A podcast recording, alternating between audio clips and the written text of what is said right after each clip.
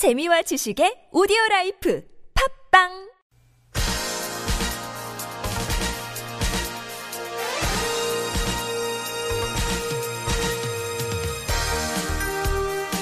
여러분 안녕하십니까 김만흠입니다. 오늘부터 탑승자 전원이 안전띠를 매야 고속도로 진입이 가능합니다. 한국도로공사는 오늘부터 한 달간 고속도로 모든 요금소와 주요 휴게소에서 전 좌석 안전띠 착용 캠페인을 벌입니다.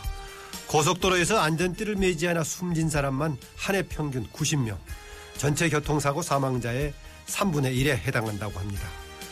그런데 안전띠를 잘못 매면 오히려 인명 피해를 가중시킬 우려가 있어 올바르게 착용해야 하는데요. 어깨끈이 머리에 닿지 않도록 조심하고 허리벨트는 복부에 배 쪽에 매지 말고 반드시 골반에 밀착시켜야 합니다. 벨트가 꼬이지 않도록 주의하시고요. 1인용 벨트는 절대 두 사람이 쓰지 않아야 합니다. 생명띠인 안전띠 반드시 매야 되고 그리고 또, 또 올바르게 매야겠습니다. 6월 1일 수요일 열린 아침 시작합니다.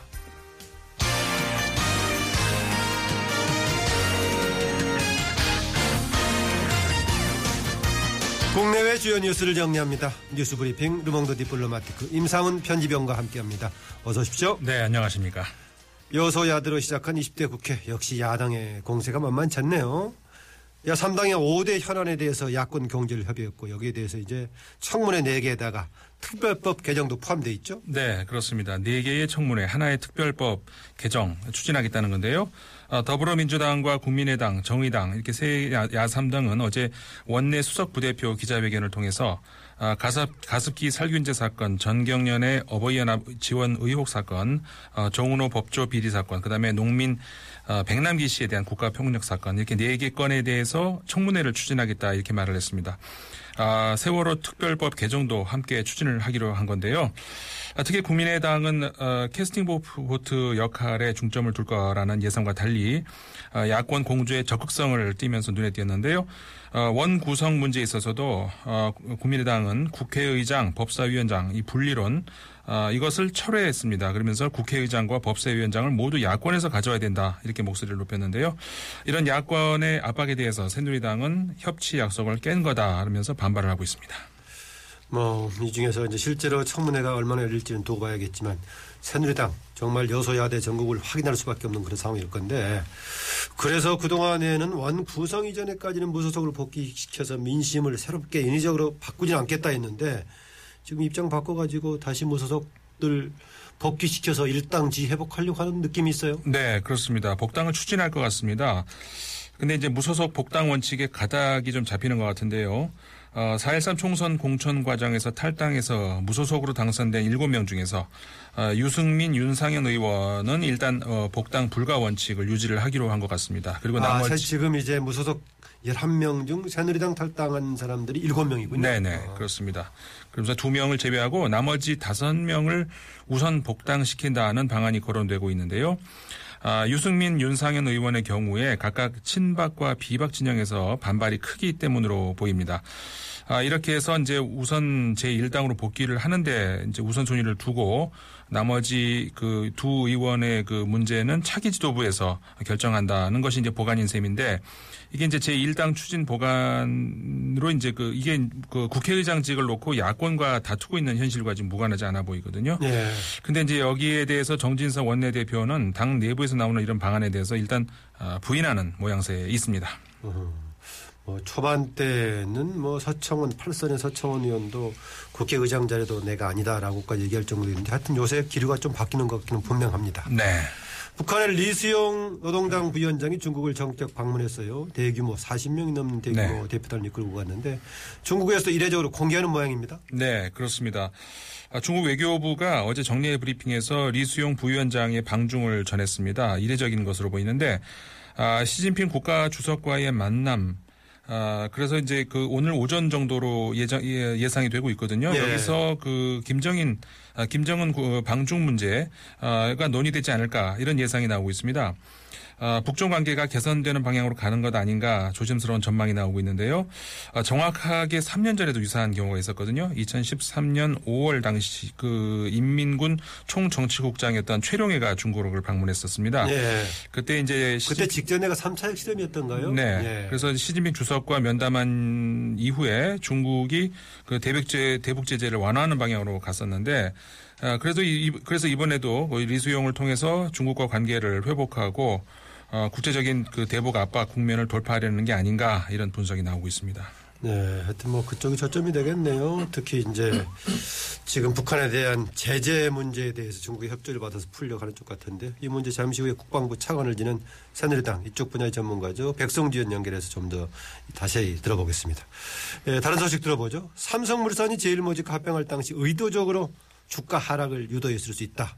했을 수 있다. 네. 이런 법원의 판결이 나왔군요. 그렇습니다. 삼성물산과 제일모직이 합병할 당시 어, 삼성물산 주식 매수가가 너무 낮다면서 소액 주주들이 제기한 가격 변경 신, 그 신청 사건 2심에서 아, 문제가 없다고 판단했던 1심을 깨고 낮게 책정된 게 맞다는 법원의 판결이 나왔습니다.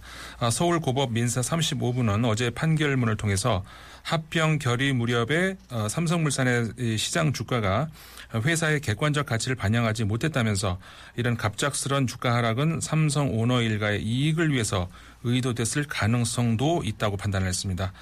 아, 참고로 삼성 오너가가 가지고 있는 제일모직 지분이 42.19%고요. 삼성물산 지분은 1.41%거든요.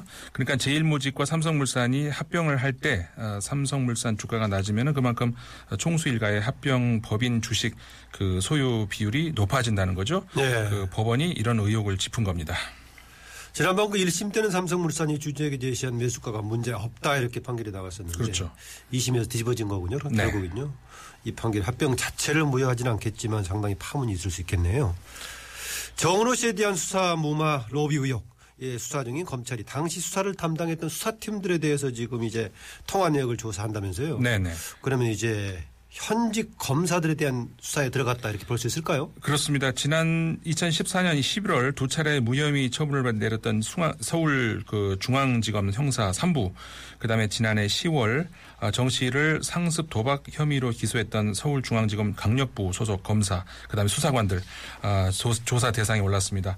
검찰은 이들 중에서 일부 수사팀 관계자가 홍만표 변호사, 그다음에 최유정 변호사와 통화한 사실을 확인한 것으로 좀 전해지고 있거든요. 예. 아, 현직 검사에 대한 수사로 확대될 가능성이 있는 대목입니다. 하지만 당시 지휘부였던 서울중앙지검장 그다음에 3차장 검사는 아, 단서가 없다는 이유로 소, 수, 저 수사 대상에서 제외해서 수사에 한계가 있는 것 아니냐 이런 지적도 나오고 있는데 검찰은 뭐 윗선도 일단 단서가 나오면 조사를 하겠다 이런 입장이는 있습니다. 당시 지휘부였던 박성재 서울중앙지검장은 홍만표 변호사와 연수원 17기 동기고요. 아, 최연소 제3차장 검사는 홍만표 변호사와 검찰에서 함께 근무했던 동료였습니다. 네, 어제 어떤 드라마를 보니까 동네 변호사 조들었죠. 아들 검사가 아버지 검사장 출신을 조사하는 수사하는 것이 나오던데 예, 검사가 현직 검사에 대해서 과연 어떤 식으로 수사할 수 있을지 지켜봐야겠습니다. 서울 구의역 지하철 스크린도 영역 직원 사망 사건 이번에도 역시나 매뉴얼을 지키지 않아서 일어났던 인재였던 것이 드러나고 있죠. 그렇습니다. 이번 참사도 역시 그 2인 1조 매뉴얼을 제대로 지키지 않고 외주에다가 또 무전기 같은 장비도 제대로 지급하지 않아서 어린 나이에 혼자 아, 무전기 없이 정비를 하다가 참사를 당한 아, 구조적인 사건이었던 것이 드러나고 있습니다. 고용은 늘지 않고 외주 천지인 나라에서 이 박봉의 하청 노동자들 시간도 없이 컵라면으로 키니를 때웠던 것으로 지금 밝혀지고 있는데 제대로 장비도 없이 혼자서 위험으로 내몰리고 있는 현실 바로 이 이번 사건의 본질이었습니다. 이번에 그 구의역 안전문 사고 사실상 이 안전문이 아니라 안전을 막는 문이었던 셈이었는데 이번에도 역시 시민들 정치권 뭐 추모, 추모의 리본 쪽지 많이 남겼습니다. 아, 세월호 강남역 구의역 모두 추모만 있었지 대책은 없는 현실이 불러온 사고였다는 점에서 모두 같은 사건이었던 셈인데 이렇게 추모 쪽지만으로 끝난다면 앞으로 또 다른 강남역 또 다른 구의역 사고는 이어지지 않는다는 보장을 하기 어려울 것 같습니다. 네. 반기문 유엔 사무총장 우리 국내 활동에 대해서 외신들이 과연 어떻게 반응하고 어떻게 보도할까 궁금했었는데 몇 개 나온 게 있군요. 네, AFP 통신이 한국의 대통령직을 향한 야망을 직접적으로 부인하지 않았다. 야망을 직접적으로 부인하지 않았다. 네, 그런 보도를 내놨고요. 영국의 텔레그래프 일간지입니다. 아, 반 총장은 이렇게 표현을 했네요. 고통스러울 정도로 말솜씨가 없고 최악의 사무총장 아주 말솜씨가 없다는 얘기인가요? 그러니까 그런 어, 의미가 될것 글쎄 같습니다. 우리 말에서는 그런지 모르겠는데. 영어로 했을 때라는 얘기겠죠. 예, 예. 어, 그다음에 이- 뭐 이런 어, 평가가 어, 사무총장으로서 평가가 났는데 한국에서는 인기가 있는 차기 대권 주자다 이렇게 얘기를 했고요. 아 사무총장의 평가는 좋지 않다, 최악이다. 네. 근데 어. 한국에서는 가장 인기 있는 대권 주자다 이렇게 얘기를 하면서 반 총장은 과대 해석을 자제해 달라고 말했지만 행보는 그렇지 않았다 이렇게 보도를 했습니다. 네, 되게 국내 보도가 크게 차이는 없군요. 네. 다만 평가에 대해서는 유엔 사무총장의 평가에 대해서는 조금 이렇게 깎아내리는 그런 느낌이 있긴 합니다만은 세계적인 천문학적인 오히려 그 우주보다 트럼프가 더 미스터리인가 보죠? 네. 무슨 얘기인가 이게? 스티픈 호킹 박사 있죠. 네. 어, 미국 대- 공화당 대선 주자 트럼프 인기를 설명하기 어렵다 이렇게 말을 아, 했습니다. 스티븐 호킹이 트럼프 네. 인기 설명이 어렵다. 어, 미국인들이 그를 선택하는 이유가 미스테리다 이렇게 얘기를 하면서 수학 용어로 이제 공- 그 최소 공통 분모를 사용을 했거든요. 여기 그러니까 최소 공통 분모를 사용해서 여기에 호소 그 호소하는 선동가다 이렇게 일갈을 했는데 최소 공통 분모를 뜻하는 영어는 그 외에도 별 볼 일 없는 일반 대중이라는 그런 속뜻이 들어 있습니다. 네, 여기까지 듣겠습니다. 지금까지 뉴스 브리핑 르몽드 디플로마티크 임상훈 편집인이었습니다. 수고하셨습니다. 네, 감사합니다.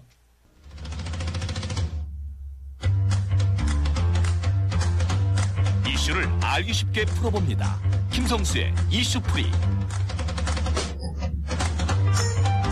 이슈프리 김성수 시사평론가 어서 오십시오. 안녕하세요. 김성수입니다. 네, 오늘은 국보 1호 논쟁에 대해서 이야기 좀 해보겠습니다.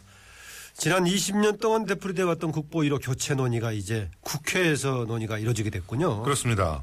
문화재 제자리 찾기 또 우리 문화 지킴이 국어문화 실천협의회 등의 시민단체들이 어, 어제 국회 정론관에서 노회찬 정의단 의원이 배석한 가운데 기자회견을 열었어요. 그래서 20대 국회 1호 청원으로 훈민정음 해례본의 국보 1호 지정을 위한 입법 청원을 한다라는 어, 의견을 밝혔습니다. 네. 여기서 노회찬 의견도 어, 한글 창제의 의미와 해설을 담은 훌- 훈민정음 해례본이 우리나라 국보 1호로 손색 없는 문화유산 아니냐. 그러니까 96년 이후에 20년째 진행되고 있는 국보 1호 재지정 논의를 민의회 전당인 국회로 가져와서 어, 해보겠다. 그리고 또 국어문화운동실천협의회 회장 이대로 어, 회장 이분은 정말 열정적인 분입니다. 저희하고 인터뷰하신 적도 있습니다. 예. 그리고 저 그 광화문 길거리에서 만난 적도 있는데 그 어, 한자 병용을 추진했을 때 정책으로 그때 그 이제 반대하시면서 직접 이렇게 서명도 받으시더라고요. 예. 그래서 방송에서 우리말 제대로 안 쓴다고 막 질책도 많이 하죠. 예. 저도 참 부끄럽습니다. 그런데 어, 일제 강점기에서부터 이어온 문화재 지정번호를 왜 그렇게 이- 이어받아서 숭례문을 계속 국보로 정하고 있느냐 부끄러운 일이다. 문화재청에 아무리 건의해도 바뀌지 않아서 국회에 국보 1호 교체를 호소한다 이렇게 설명을 하고 있습니다. 일단 이 번호 지정이 문제인데 현재 문화재에다가 지정 번호를 사용한 나라가 우리 한국하고 북한뿐이라면서요. 예, 그렇습니다. 네. 어, 이 지정번호는요, 관리와 행정 편의를 의해서 부여된 번호입니다.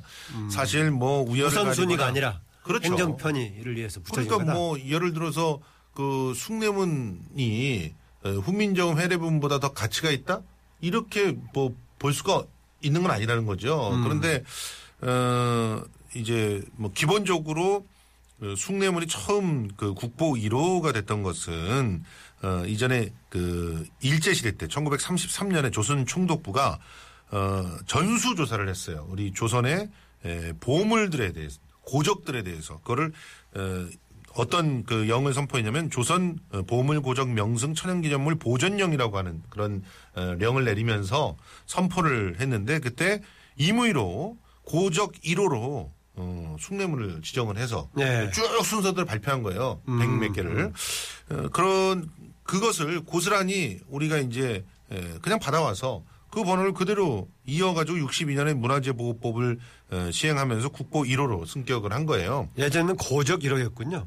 예, 그렇습니다. 어. 그러니까 문화재보호법이 이 사실상 조선 총독부의 그그 보전령에 근거를 두고 있다는 것도 좀 창피한 일이고 음. 그거를 갖다 그대로 개선한 것도 좀 문제가 있지 않느냐 이런 지적들이 그냥 계속 이어왔었죠. 그리고 일각에서는요 왜 하필이면 숭례문이 고적 1호가 됐느냐 그 임진왜란 당시에 가토기요 마사가 이끄는 왜군이 한양으로 입성할 때 숭례문으로 들어왔습니다. 그래서 어, 숭례문을 고적 1호로 일부러 만들었다 그런 주장들도 있었어요. 아, 물론 일제가 의도적으로 했다. 그렇죠. 아. 예, 그래서 그런 해석이 있었다는 거죠. 예, 예, 예. 그래서 현재 문화재 그 지정 번호는 좀 바꿔야 된다. 정통성이 없다. 이런 주장들을 갖다 어, 했었던 것이죠. 사실 어 1호다라고 하는 그런 그 뭐 앞에 수식어가 붙으면요. 뭐 다른 사람들 다 그렇게 생각할 수밖에 없어요. 상징적인 의미가 있겠구나. 아, 1호만큼은 다른 것들은 다 의미를 붙였다고 해도 최소한 1호만큼은 좀 내세울 만한 거를 갖다 붙이지 않았을까 이런 생각들을 당, 당연히 하거든요. 외국인들이 생각할 때도 그렇게 생각하고 그러니까 이런 이게 오해다 오해다라고 해명할 어, 그런 걸로 끝나는 게 아니라 사실은 제대로 된 그러면 1호를 정하든지 아니면 지정번호 제도를 없애든지 해야 된다는 것입니다. 네, 뭐 관리 번호가 행정 편의상 한 거라고 할지라도 이러라고 하면 당연히 그렇게 주목받을 가능성이 크죠. 예. 보니까 그 뭐 어제 그제 뭐 이제 20대 국회 개원하면서도 법안이 통과될지 안 될지 모르겠지만 1호 법안 하려고 서로 그러니까 말이에요. 줄 서서 이렇게 하고 예, 하는데 그렇습니다. 예, 특히 이런 논란이 있었지만 특히 2008년에 2월에 이제 발생했던 숭례문 화재 사건으로 다시 또 자격론 시비를 더 강하게 촉발시키는 계기가 됐죠. 그렇습니다. 이때 화재가 나면서 숭례문이 사실상 물루의 상당 부분이 소실됐죠.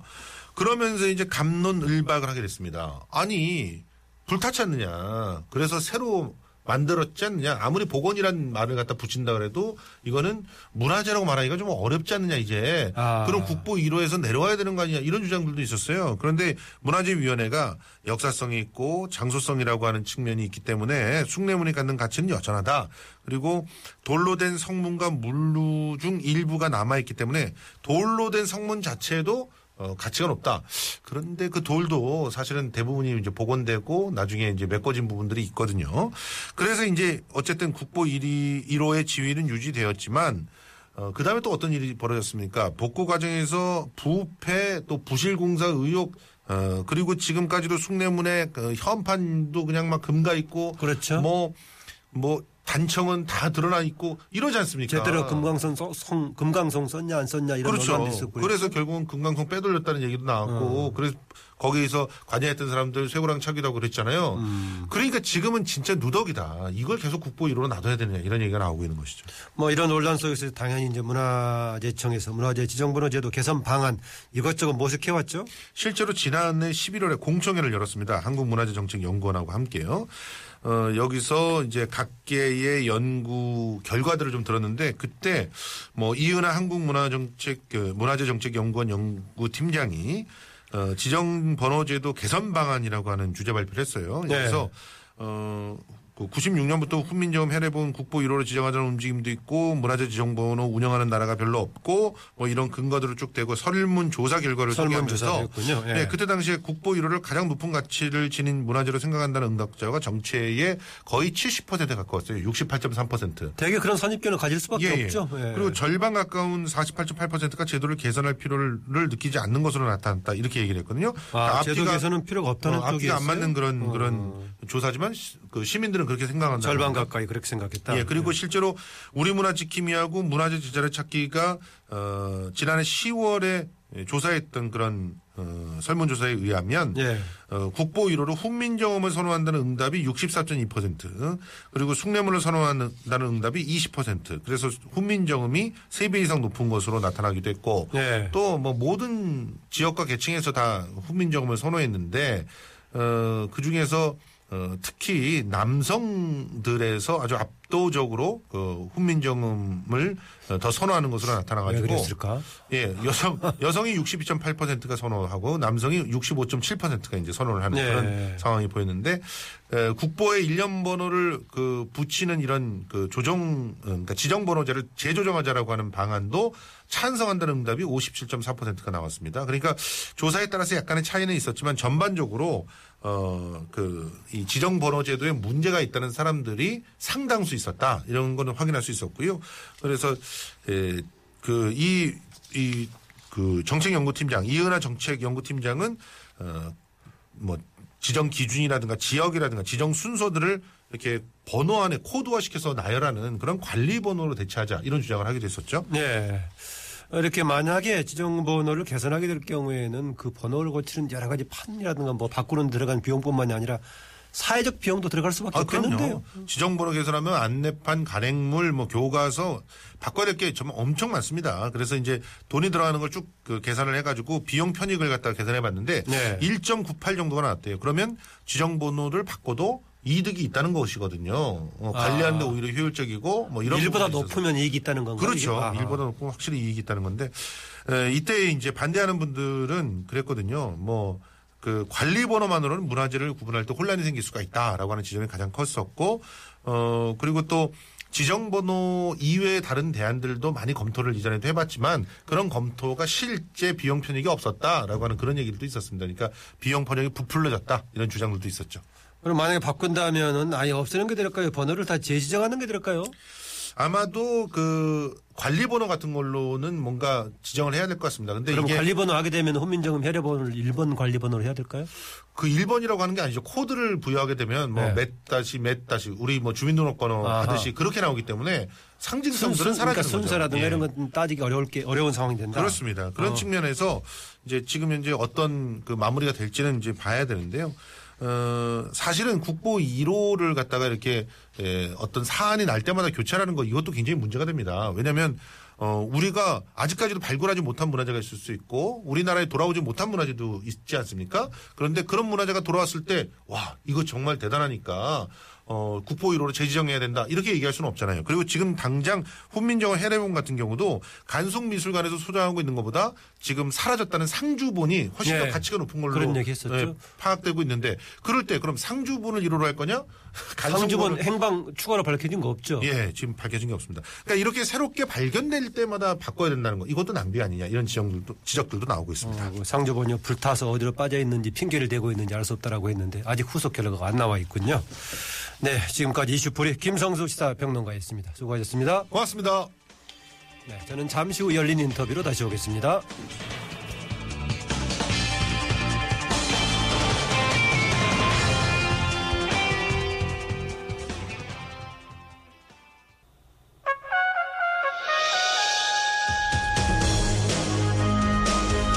열린 인터뷰 시간입니다.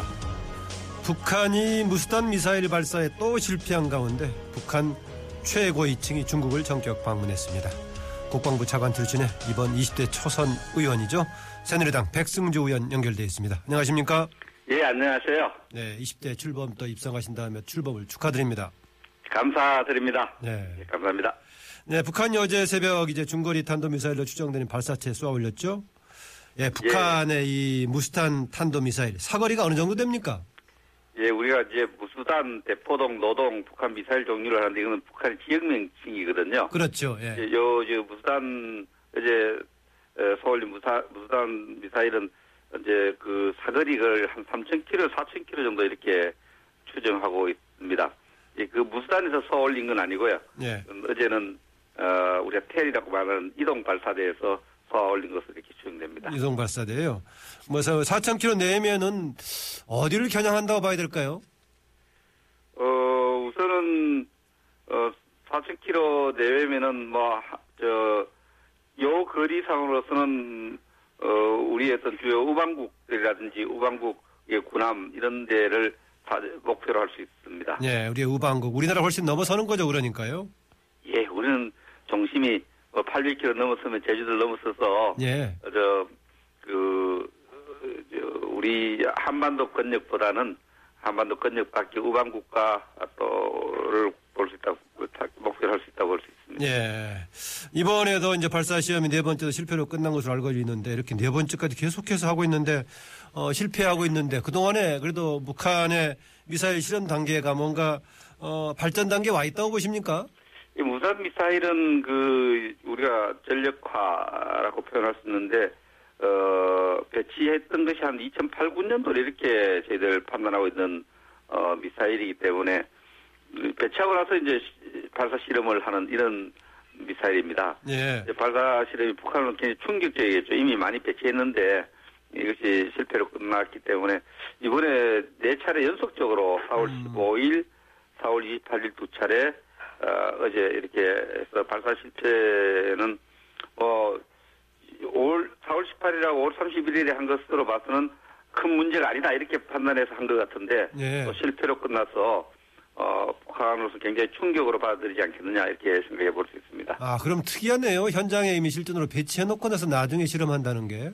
예, 조금 특이한 경우입니다. 예. 그럼 혹시 그동안에 우리가 실패했다고 얘기는 하고 있는데 노리는 뭐 다른 방향에서는 북한 내부적으로는 어, 의도한 성공 효과가 있었다라고 보는 것도 있을까요? 그 연초에 이제 그 북- 이제 우리가 저 전략 무기 또 핵무기라든지 이런 무기의 어떤 어, 것이 그 전략화 운용하려고 하면은 예. 탄두를 개발하고 또 운반체가 있어야 되지 않습니까? 그렇죠. 그 운반체에 대해서 최근에 김정은이 많이 얘기를 했어요. 운반체를 완성해라. 예. 이 하나의 핵무기 체계 완성, 전략 무기 체계 완성으로 본다면 운반체의 성공이 굉장히 중요하거든요. 음흠. 그런 측면에서 한번 그 운반체 능력을 과시하려는 그런 어 성격이 강했는데 어 확보한 운반체가 전부 이렇게 실패로 이렇게 보이기 때문에 어 그 부분에서 특히 북한으로서는 김정은의 지시가 어 제대로 이행이 안 됐다는 측면에서도 정치적으로 조금 많은 부담을 안게 되고 군사적으로도 이게 배치된 것이 전부 좀 이 잘 작동 안 되면 무용지물이잖아요. 예, 예. 그런 측면에서 북한이 내부적으로 갖는 어, 군사적 갖는 충격은 큰, 미- 클 것으로 이렇게 생각합니다. 아, 그러니까 북한이 무수단 발사 성- 이렇게 총력을 기울이고 있는 게 김정은의 지금 발사체 필요성에 대한 강조에 따라서 음. 그렇게 부합하려고 노력하는 겁니까 지금? 그 운반체 능력을 좀 과시를 과시. 했다 볼 수 있죠. 네. 운반체 완성해라 운반체에 대한 자신이 있다.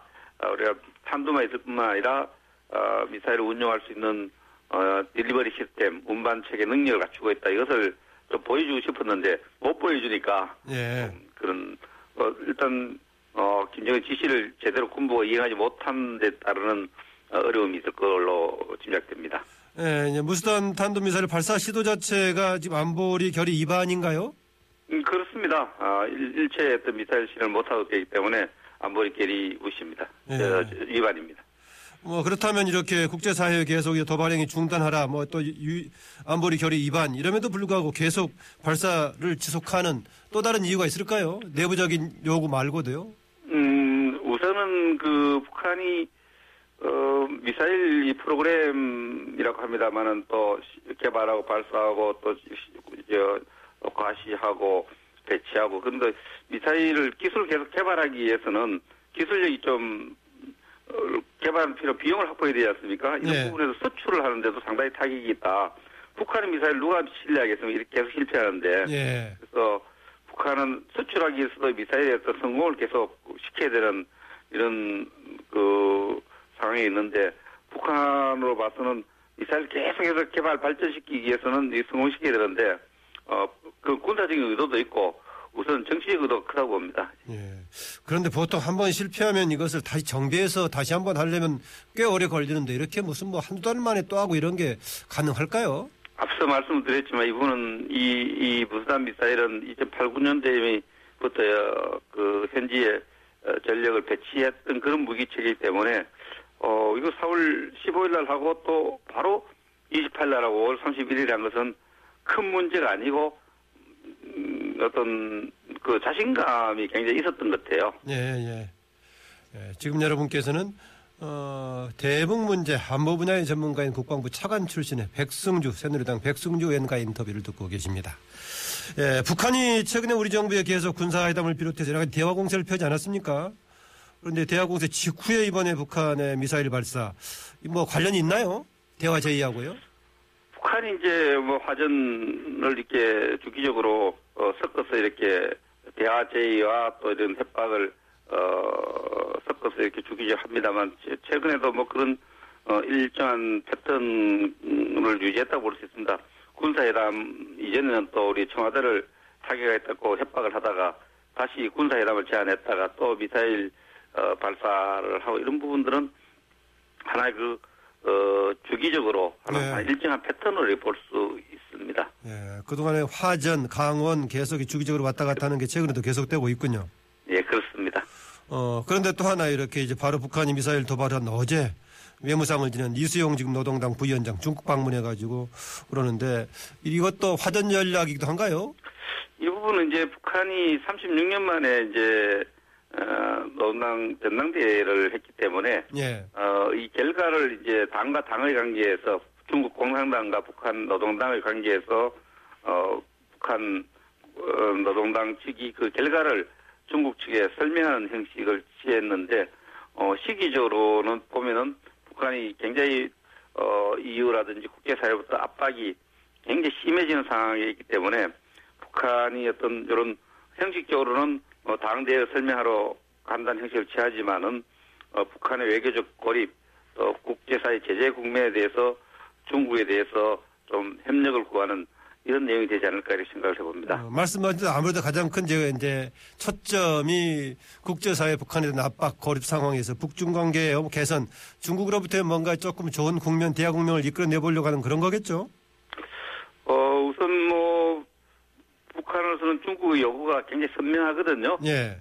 어, 핵실험 추가적인 핵실험 하지 말라는 이런 선명한 입장이 있고 그에 따른 제재에도 동참하고 있는 상황에서 북한은 어 북한이 이 핵실험과 미사일 개발을 하지 않을 수 없는 그런 어, 군사적 필요성을 좀 설명하면서 어 또 북한 중국에 대한 어떤 외교적 압박의 어떤 어 조금 완화 또 국제사회에서 고립을 완화시키는 것을 어 요청하지 않겠나 이렇게 볼 수 있습니다.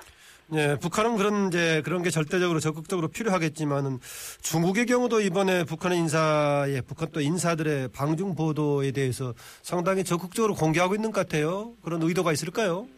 예, 그 중국으로서는 어 이제 제재 국면에 참가하지만은 또 북한과의 어떤 음, 기존의 어떤 관계를 또 저 무시할 수 없기 때문에 어 중국으로서도 그 북한의 방문단을 이용해서 국제사회의 입장 또 중국 입장을 설명하는 기회로도 활용하면서 또 북한에 대한 영향력을 과시하고 이것이 북한에 대한 영향력 과시가 일정 부분 한반도 전체에 있어서 다른 나라와 차별되는 어, 중국의 영향력을 보여주는 거기 때문에 뭐 나쁘다고 할 수 없죠. 아. 예, 중국은 한반도에 대해서 어, 남북한에 대해서 다 이런 그 직접 대화를 통해서 어, 어떤 중국의 입장을 설명할 수 있는 그런 위치에 있다. 그래서 봐서 중국은 한반도 전체에 있어서 영향력을 강화한다면 오히려 역으로 어, 리수용 부위원장 일행의 방문을 어, 외교적으로 군사적으로 어, 활용할 어, 활용하려고 할 겁니다. 네. 예.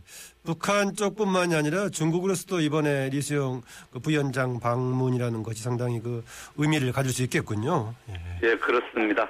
예, 이수영 부위원장 이제 40명 이상의 대표단 이끌고 중국에 이제 갔는데 시진핑 주석을 지금 만나기로 돼 있는 것 같아요. 그렇죠? 지금 리수영이 이제 갖고 있는 것이 노동당에서 정무국의 부위원장 타이틀도 갖고 있지만은 국제부장 직위도 갖고 있습니다. 예. 그런 측면에서 철저하게 어, 외교적으로 어, 중국과 북한의 어떤 기존 관계를 봤을 때는 어, 아마 방문하게 되면 중국 공산당의 송타오 어떤 당대회 연락부장이 하원 파트너 또 만나는 사람이 될 테고 이 당의 어떤 지위를 고려했을 때는 어, 중국 측에서 어, 여러 가지 외교적 목적으로 또 조금 전에 말씀드린 한반도 영향력을 과시할 목적으로 어, 또 북한의 요구를 들어주는 형식으로 어, 그 시진핑 주석과의 어떤 어, 만날 가능성 이런 부분이 거론되고 있습니다.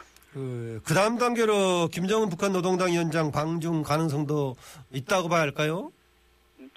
그 북한 지도자가 그 중국을 방문할 가능성은 열려 있지만 이런 상황에서 어 저는 조기에 이렇게 성사될 가능성이 높지 않다고 봅니다. 예. 중국이 에, 국제사회 특히 유럽이라든지 미국이라든지 여러 나라가 음, 북한에 대해서 제재를 하고 있는 국면에서 그 북한 김정은을 만날 때 에, 중국이 책임 있는 국제사회 일원으로서의 이미지를 만드는데 상당한 손실이 따를 것입니다. 아하. 그런 측면에서 북한과 중국 관계 또, 또 중요하지만 중국은 또, 어, 국제사회의 어떤 G2 국가로서의 어떤 어, 도덕적 책임감이 있기 때문에, 어, 어, 급하게, 어, 김정은 북한 노동위원장의 중국 방문을 성사시킬 가능성이 높지 않다고 저는 보고 있는데요. 예. 어, 그건 뭐 중국의 선택에 달렸다고 봅니다. 아, 이번에 방문을 상당히 적극적으로 공개하고 이런 것을 보면은 중국의 영향력에 대한 과시하는 그런 측면도 있지만 그렇다고 해서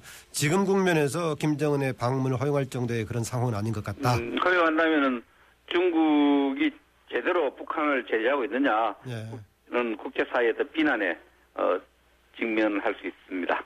어쨌든 북한은 지금 4차 핵실험 이후에 국제사회 압박의 고립 상황에서 뭔가 벗어나려는 행동 그런 움직임으로 봐야 되는 거 아니겠습니까? 음, 그렇습니다. 그런데 우리는 북한은, 어떻게 해야 되는 겁니까 이 상황에서요? 어, 북한이 어떤 음, 지금 중국을 방문해서 이런 저런 얘기를 하고 또 호소하고 이런 부분들을 우리가 어, 예민하게 생각할 필요는 우리한테 불리하다 생각할 필요는 전혀 없습니다. 우리는 중국과의 어떤 핫라인이 돼 있고 또 어, 안보실장을 역임한 어, 주중 대사도 있고 하기 때문에 여러 중국을 통해서 국제사회 메시지 우리의 메시지를 북한에 대해서 정확하게 다시 전달하는 기회로 활용하고 어, 중국과의 어떤 우호 협력 관계를 좀 더 신뢰하고 자신감을 갖고 대응해야 된다 생각을 합니다. 예, 박근혜 대통령 아프리카 순방 중에 그동안에 북한과의 상당히 우호적인 관계를 맺었던 나라들에 대해서 북한과의 군사적 협조 끊어달라라고 했고 결과를 맺었다 이런 거 하는 거던데 보고가 청와대 국민 브리핑을 하던데 그게 상당히 의미가 있다고 봐야 될까요? 아, 있죠. 지금 그 북한이 마지막 외교적으로 어떤 어 여러 가지 협력 관계를 유지하고 특히 군사적으로 우호적 관계를 갖고 있는 게 아프리카 국가들이거든요. 그 군사 고문단을 보내서 그 아프리카를 도왔던 적도 오랜 시간, 세월 도왔기 때문에 그래서 그 아프리카 국가와 북한의 어떤 그 군사적 협력 고리를 차단하고 또 외교적 협력을 차단한다면 우리가 원하는 어떤 북한의 어떤 어 여러 가지 제재 국면에서 제재 효과가 나타난 그런 측면에서 본다면 매우 의미 있다 고 봅니다. 네, 대북 제재만으로 모든 효과를 거두기 어렵다. 또그 제재를 통해서 효과를 거둔다 하더라도 어느 시점에서든가 문제를 푸는 방향, 방법은 결국은 대화를 통해서인데 그 점에 특히 이제 북한과의 대화가 필요하다. 야권 등에서는 강조를 하고 있습니다. 어떻게 보십니까? 그렇습니다. 그 우리가 전쟁 중에도 대안하지 않습니까? 예. 그런 측면에서 어 대북 제재를 하고 또 제재 효과가 나타나고 어 이런 부분에서 이제 북한의 어떤 음 가의 어떤 어 대, 그런 그렇게 추- 제재를 앞 제재를 강화하면서도 북한의 변화를 끌어내기 위한 다각적인 어떤 노력 이런 부분은 음, 필요하다고 봅니다. 지금 우리 정부에서 그게 너무 좀 취약하지 않습니까, 지금? 아, 지금 이제 국민이 지금 핵 실험하고 미사일 실험한 그 직후 이 상황에서는 냉정하게 상황을 관리해야 될 필요가 있거든요. 예. 근데 지금 막 이렇게 어, 핵 실험과 미사일 실험하고 있는데 어, 대화에 나선다면은 북한이 핵실험과 미사일 또 핵 보유 국가를 주장하고 있는 것을 인정해 준다는 이런 음, 그 논리가 성립되고 그것이 북한에 이용될 수 있기 때문에 지금은 냉각 시킬 필요가 있고 또 냉정하게 다룰 필요가 있다고 봅니다. 예. 지난달 27일에 유럽연합까지도 지금 대북 제재 직접 행동으로 나서는 등 압박이 이제 강화되고 있는 상황입니다만은 북한 주민에게 실제로 그런 것이 영향을 미치느냐 미미하다는 이런 얘기도 있던데 그렇습니까? 북한 주민의 영향에 미미하다는 주장은 오히려 그 뭐좀 어, 어, 주민의 기준 영향이 미미한 것은 오히려 뭐 나쁘게 볼 필요는 없죠. 아하, 아. 우리가 고통을 주려는 것은 주민이 아니지 않습니까? 정권이다. 북한 체제고 북한 정권이 북한 지도자이기 때문에 어, 북한의 일- 어떤 주민에게 주는 영향이 미미하다 주장은 어, 사실관계는 뭐 저는 그렇지 않다 봅니다. 주민에게도 큰 영향을 주고 있는 걸로 저는 알고 있고 예. 어, 주민에게 직접의 피해가 좀 적다는 것은 오히려 어, 저는 뭐, 뭐 그- 사실 그렇다면 좋다고 보고요. 예. 저희들이 어, 북- 우리가 제재를 하는 어, 일차적인 목표의 어떤 고통을 주고 싶어 하는 어, 대상은 주민이 아닙니다. 예. 음, 북한 체제, 북한 정권에 대한 효과는 지금 나타나고 있다고 보십니까? 저는 확실히 나타나고 있다고 봅니다. 예. 그런 측면에서 이 바로 나타나는 저희는 저는 뭐 이 부분을 계속 지속적으로 관찰하고 예. 어, 개량화된 어떤 결과를 이렇게 볼 수 있는 입장에서 보면은 어, 북한이 국제사회 제재에 굉장히 에, 고통을 느끼고 있다고 봅니다. 예. 오늘 말씀 여기까지 듣겠습니다. 고맙습니다. 예, 감사합니다. 지금까지 새누리당 백승주 의원이었습니다.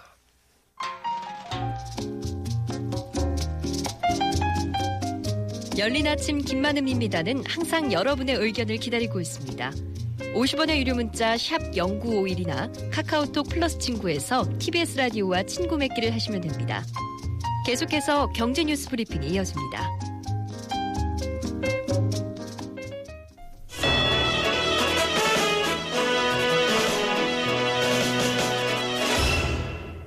경제계 주요 이슈를 살펴보는 경제 뉴스 브리핑 시간입니다. 이데일리 성문재 기자와 함께합니다. 어서 오십시오. 예, 안녕하십니까. 어제 오리 증시 시작부터 마감 소식부터 보죠. 네, 어제 국내 증시 상승했습니다. 코스피는 0.83% 오른 1983.40에 마쳤고요. 코스닥은 0.92% 올라서 698.45에 마쳤습니다. 어, 코스피와 코스닥 모두 기관의 매수세가 눈에 띄는 모습이었습니다. 어, 아시아 증시도 어제 상승했는데요. 중국은 3% 넘게 상당히 큰 폭으로 올랐습니다. 석 달 만에 최대 폭 상승이었고요. 이 중국 증시의 MSCI 지수 편입 기대감이 커지면서 증시의 활력을 어, 불어넣었다는 그런 분석입니다. 일본은 0.98% 올랐는데요. 엔화 약세에다가 또 일본 정부의 경기 부양 기대감도 어, 반영이 된 모습이었습니다. 반면에 간밤에 뉴욕 증시는 좀 엇갈리는 모습이었는데요. 다우지수와 S&P 500 지수는 0.1에서 0.5% 정도 떨어졌고요. 어, 나스닥 지수는 0.3% 올랐습니다. 어, 재료 또한 뭐 여러 가지 혼재가 됐는데요. 경제 지표 같은 경우는 좋았습니다. 개인 소비가 좀 늘어나는 모습을 어, 보였고요. 반면에 국제 유가가 떨어진 것이 또 한편으로는 악재로 작용하기도 했습니다. 네, 유가. 휘발유 평균 가격이 리터당 1,400원을 넘은 뒤에서 경유 평균 가격도 1,200원, 200원대에 진입을 했죠. 예, 그렇습니다. 석유공사에 따르면 국내 전체 주유소에서 판매하는 자동차용 경유의 어, 리터당 평균 가격이 1,204원으로 집계가 된 상황인데요. 어, 국내 주유소의 경우 평균 가격이 경유의 평균 가격이 1,200원대에 진입한 것이 지난해 12월 이후 5개월여 만입니다. 어, 지난 3월만 하더라도 경유 가격이 한 1,087원 정도까지 떨어진 적이 있었는데 최근 국제유가의 상승으로 어, 조금씩 조금씩 오르더니 어느새 전국 평균으로 1,200원이 됐고요. 어, 서울만 놓고 보면은 평균 경유 가격은 1,300원을 지금 넘어선 상황입니다. 어, 거기다가 또 올 들어서 내리거나 동결됐던 LPG 가격이 또 이번 달부터 인상이 되는데요. LPG 수입 판매사 이원이 어, 이달부터 프로판과 부탄 모두 킬로그램당 20원씩 인상한다고 어제 밝혔습니다. 어, 국제 가격이 올랐고 또 환율도 상승한 것이 반영됐다는 설명인데요. 뭐 경유 그리고 LPG 모두 이 서민들이 많이 사용하는 수송용 연료라는 점에서 이 가격 인상이 가계 경제에는 좀 부담으로 작용할 것으로 보입니다. 예, 현대상선 어제 그 사채권자 집회에서 채무 조정에 성공했군요. 예, 그렇습니다. 현대상선이 사채권자 집회를 어제 3개 열었는데요. 어, 총 6,300억 원 규모의 사채를 조정하는 데 성공했습니다. 어, 이 조정 내용은 이제 50% 이상을 출자 전환하고요. 또 남은 채무는 만기를 연장하는 내용이었는데 일단 사채권자들의 동의를 얻어냈습니다. 이 채권단의 지원을 얻기 위해서는 용선료 협상뿐만 아니라 이 사채 채무 조정도 반드시 성사시켜야 하는 상황이었는데 일단 희망의 불씨를 살린 셈이고요.